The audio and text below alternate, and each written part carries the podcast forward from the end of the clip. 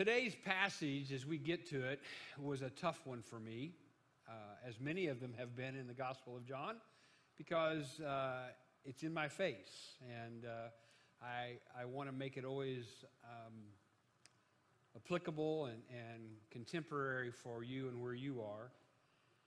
So, as I pondered those verses, I studied uh, not only my Bible and my commentaries that I have, and those of you who know I love to look at the internet and see what somebody else might have said.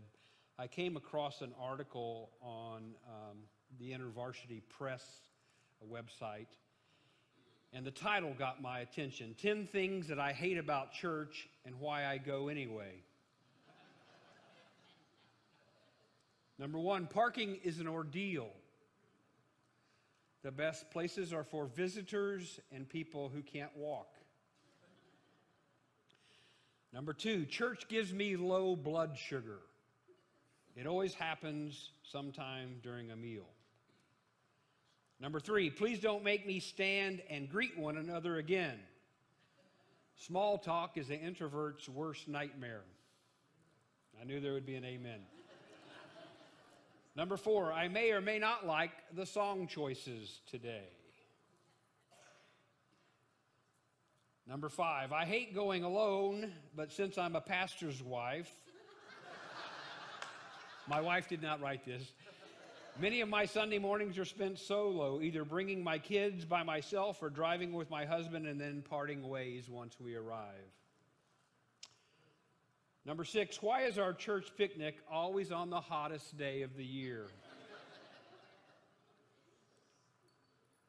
The writer said, Those are just some of the immature reasons I dislike church. I also have a set of serious disappointments that have happened and can happen at church. Number seven, leaders let me down. Number eight, sermons do not always challenge or interest me. Number nine, sometimes I bring something up that I'm passionate about or concerned about, and nothing changes.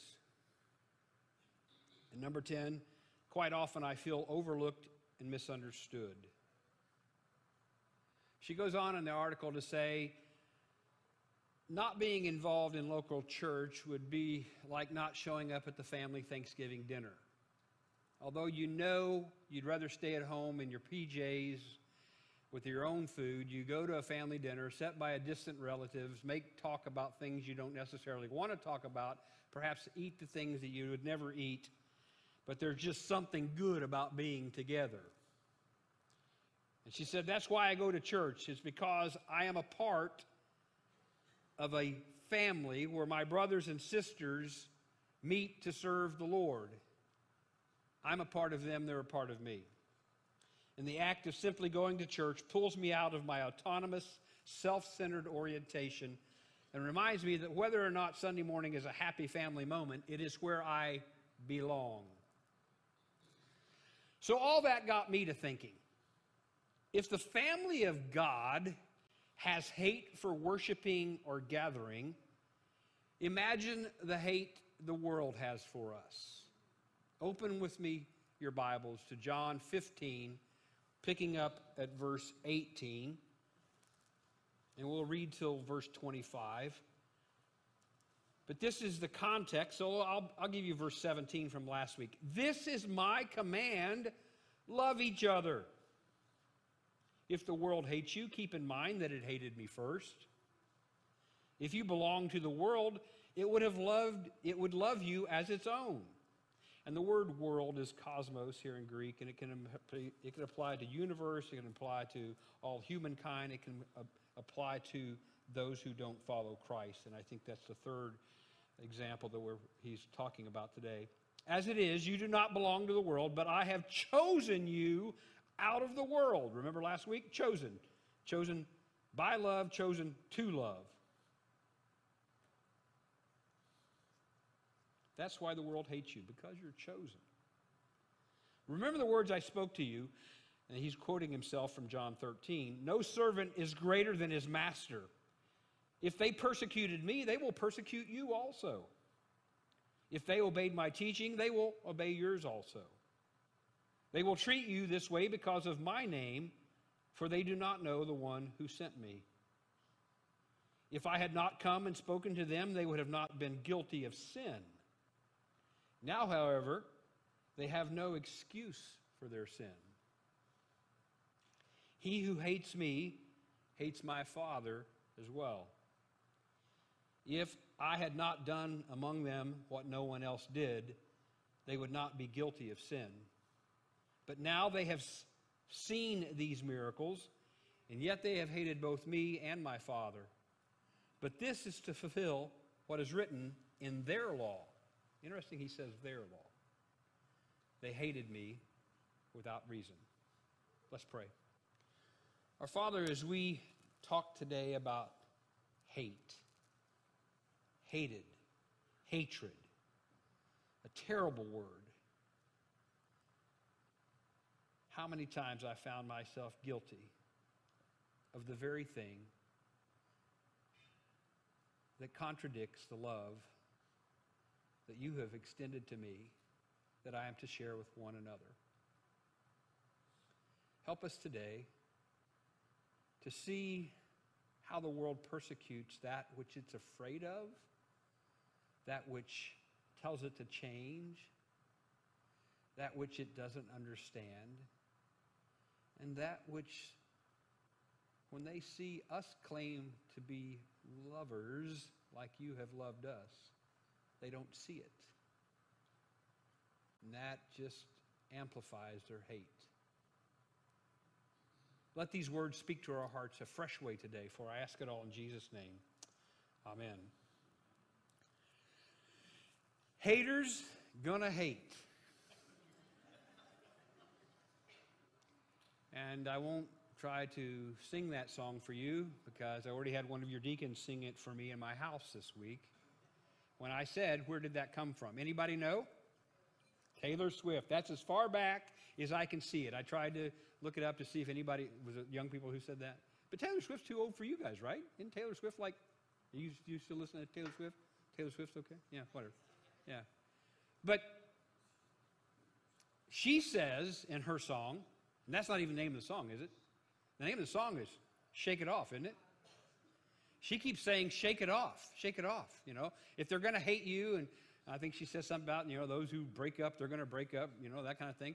But shake it off. And I want to tell you today that Jesus doesn't tell us to shake it off, He tells us to expect it. You can't shake off the hate of the world if you are following what He has you to do. From his birth, Jesus had been hated.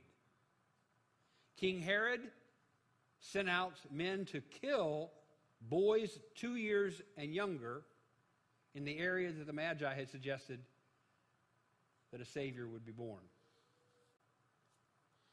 Due to his miracles, his ability to meet, to debate, to express the love of the Father, and his claim to be the Son of God, the religious leaders of the day made plans early on in this Gospel of John. We've tried to highlight them over the months of preaching through here that they were planning to kill Jesus way before we see it happen at the end of this book.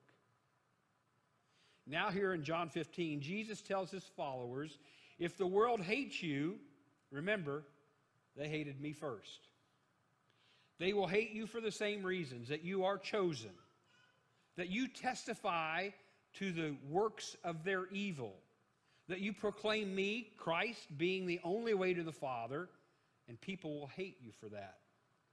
You will proclaim, if you love him, that he is the true God, and people will hate you for that.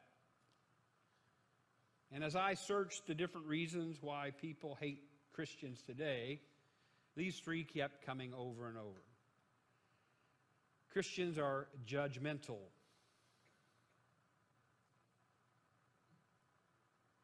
Not me. Christians are hypocritical. You know, before I ever took this church, I always said if I get a church after the Air Force, so maybe we, Jim's looking at me like, oh, what are you going to say? Maybe you'll do it. I always wanted to say FBC, wherever I went, where there's always room for one more hypocrite. and put that on a bumper sticker. Because we love to say the church is full of them. Not, oh, it's not me, but it's got to be some of those other people that took my seat. So, judgmental, hypocritical. And here's the one that kind of surprised me Christians stink at friendship. They only want to be friends with people like them. And some of the common factors about hate are that people want a scapegoat. They want to blame somebody else. For whatever problem you're dealing with or they're dealing with, when you can blame someone else to generate hate and animosity towards them, Christians become the scapegoat. I mean, the Romans blamed the plagues on Christians. Fear of the unknown is another reason people will hate because they fear themselves without God, and therefore let's hate the one who claims that they have a way to meet God. And I think people fear threats, insecurities get the best of them, so it's better to hate something that you feel is a threat rather than try to understand it.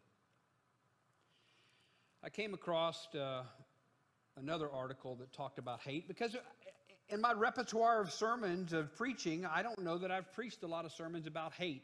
The word is, it's the Greek word that uh, John uses is kind of like it's miso. It's kind of like sounds like misery or type of Japanese soup as well. But I mean, it's it is the word for hate, and it, it is this all-consuming emotion. You know, fill in the blank, despise. Just terrible thoughts about these things or people we hate. But one theologian wrote, as lovers thrive on the presence of the beloved, haters revel in their encounters with the ones that they hate. They confirm, they confirm to all their dark suspicions. They add fuel to their animosities. And their anticipation makes the hating heart pound. The memory of them can be just as sweet as the young love they once had. And I was talking with Dan about this when he came in. Another uh, sociologist I read this week that when two people hate the same thing, their bond is often stronger than two people who love the same thing. It's like they find unity, they find strength in hating a people and a situation or whatever it might be. Haters are able to lose themselves while lovers find themselves. Don't be a hater. Look at these verses. Haters belong to the world. That's verse 19. Haters persecute those that Jesus loved. That's verse 20. Haters don't know him or his teachings, or his teachings upset them, so therefore they hate him. Verse 21. Haters have no excuse for their sin. None of us do, but they hate the fact that their sin has been pointed out. Verse 22. Haters hate the Father. Verse 23. And haters witness the miracles of Jesus and yet hate him anyway. Verse 24. Haters gonna hate. They don't hate one another or the lost because lovers got to love. Last week we read that we are chosen to love, and along with the comfort of love is the discomfort that the world gives in hatred of us. Jesus answers a simple question Why do they hate you? Because you've been chosen. And I said last week, you've been chosen by love to love, or out of love to love others. And if you are loving others, the world will hate you. And as I reflected on those verses this week, I wondered as the church, has the church conformed to the world so much that we are known more for hate than we are for love? Well, not First Baptist Helotes. That surely that's some of those other churches in town. Let me say that again because I know I've got some real hot button issues I just want to share with you as we think about it, as I thought about it. And if it causes you to think and causes you to hate, remember, he tells us to love. Has the church conformed to the world so much that we find it easier to hate than to love. Let me just give you that question. Don't raise your hands or think or answer, but think about it. Is it easier to hate someone or to love someone? When you find that other person that wants to hate them like you want to hate them, it gets pretty easy. So, we as a church, as we protest abortion out of our love for life, but become known as haters, as we call those who are in the midst of an unwanted pregnancy murderers, I wonder why the church can't be known as a place where people who have a child that they don't want to raise, we would be the home that they take that child and help them find a home for it.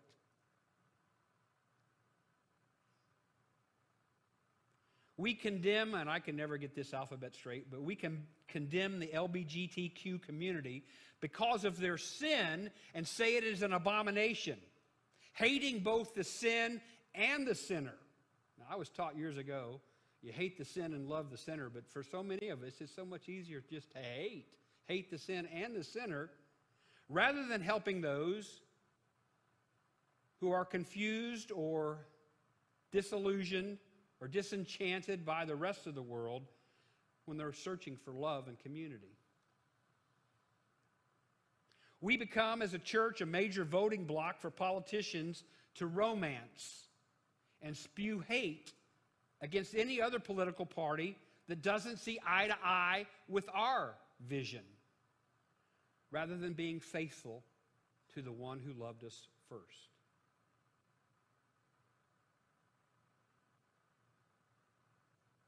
In our own denomination, Southern Baptist Convention, we claim to love the Word of God and interpret it to the point that we exclude or expel anyone who has a slightly different interpretation.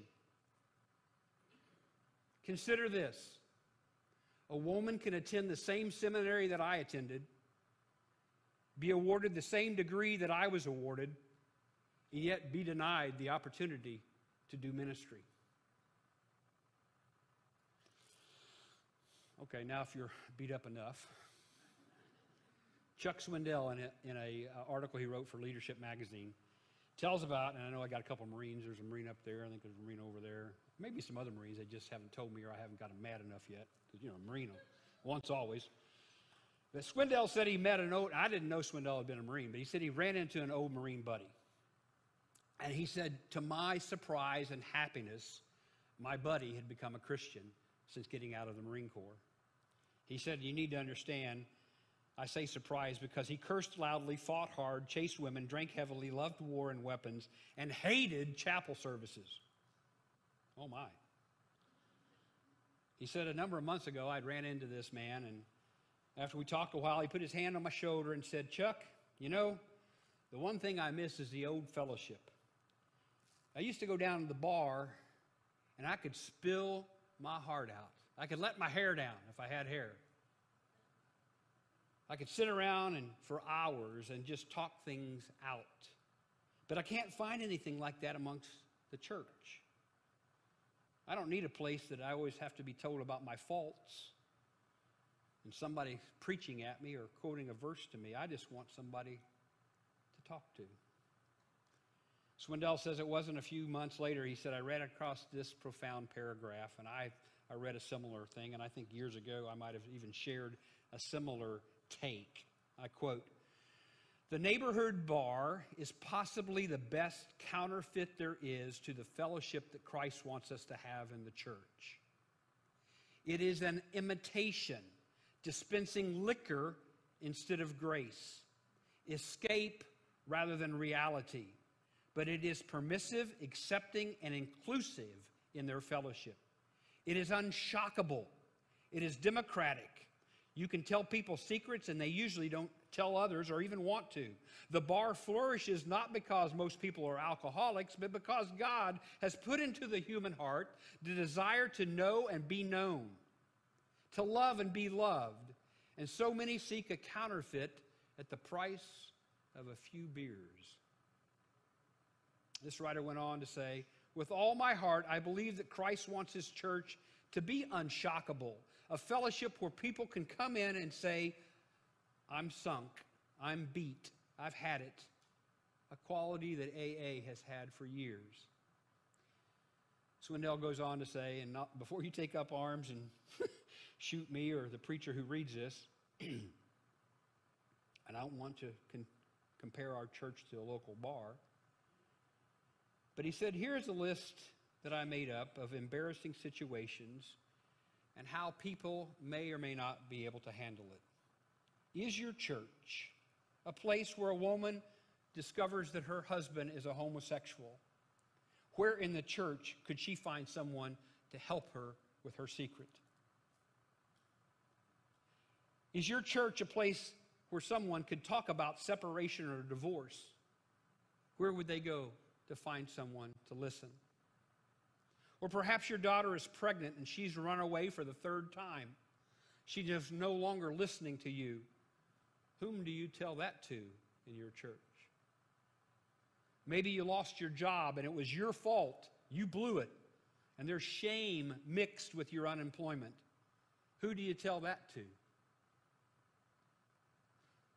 Financially, you're un- uh, unwise, or maybe you're deep in trouble, or maybe another man's wife is an alcoholic, or somebody has a horrible biopsy that they find out that it's cancer and the prog- prognosis is not good.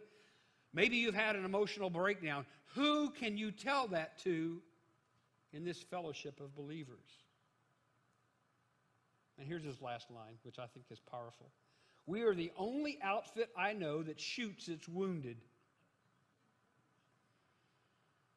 We can become the most severe, con- condemning, judgmental, guilt giving people on the face of the planet Earth.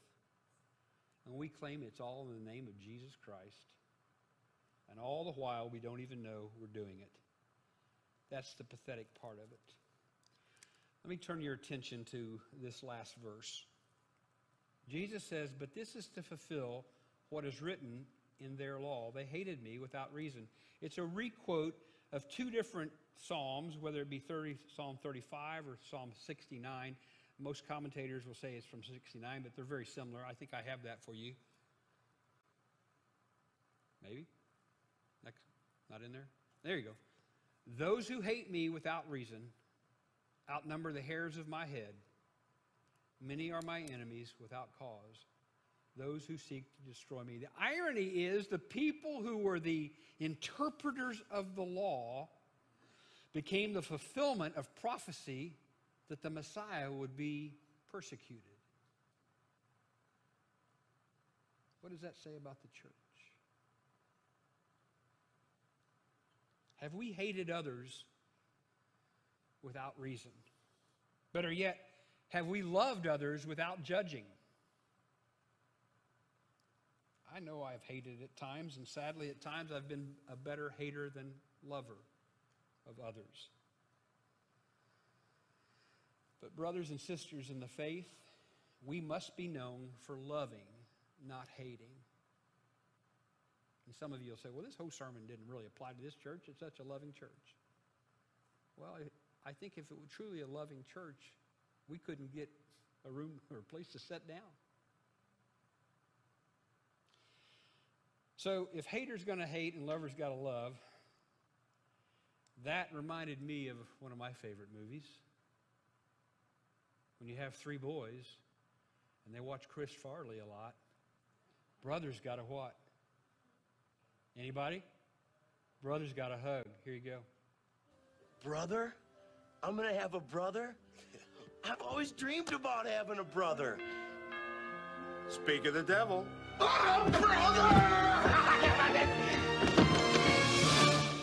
Brother? I'm Paul. You must be Tommy. Brothers don't shake hands. Brothers gotta hug.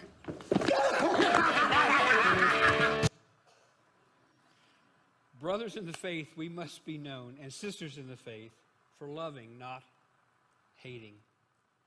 The fact is, we can take a lesson from that short little funny video. We need to love like we have been loved. So, right now, I'd like for you to stand. I'm going to pray for us, and as the praise team gets ready to sing a, a song, um, if you have a decision to make, you know, perhaps you're here and you've never accepted Christ as your Lord and Savior, now's the time to do so. But maybe there's somebody here in this congregation that you have been hating on. Maybe you need to go and give them a hug.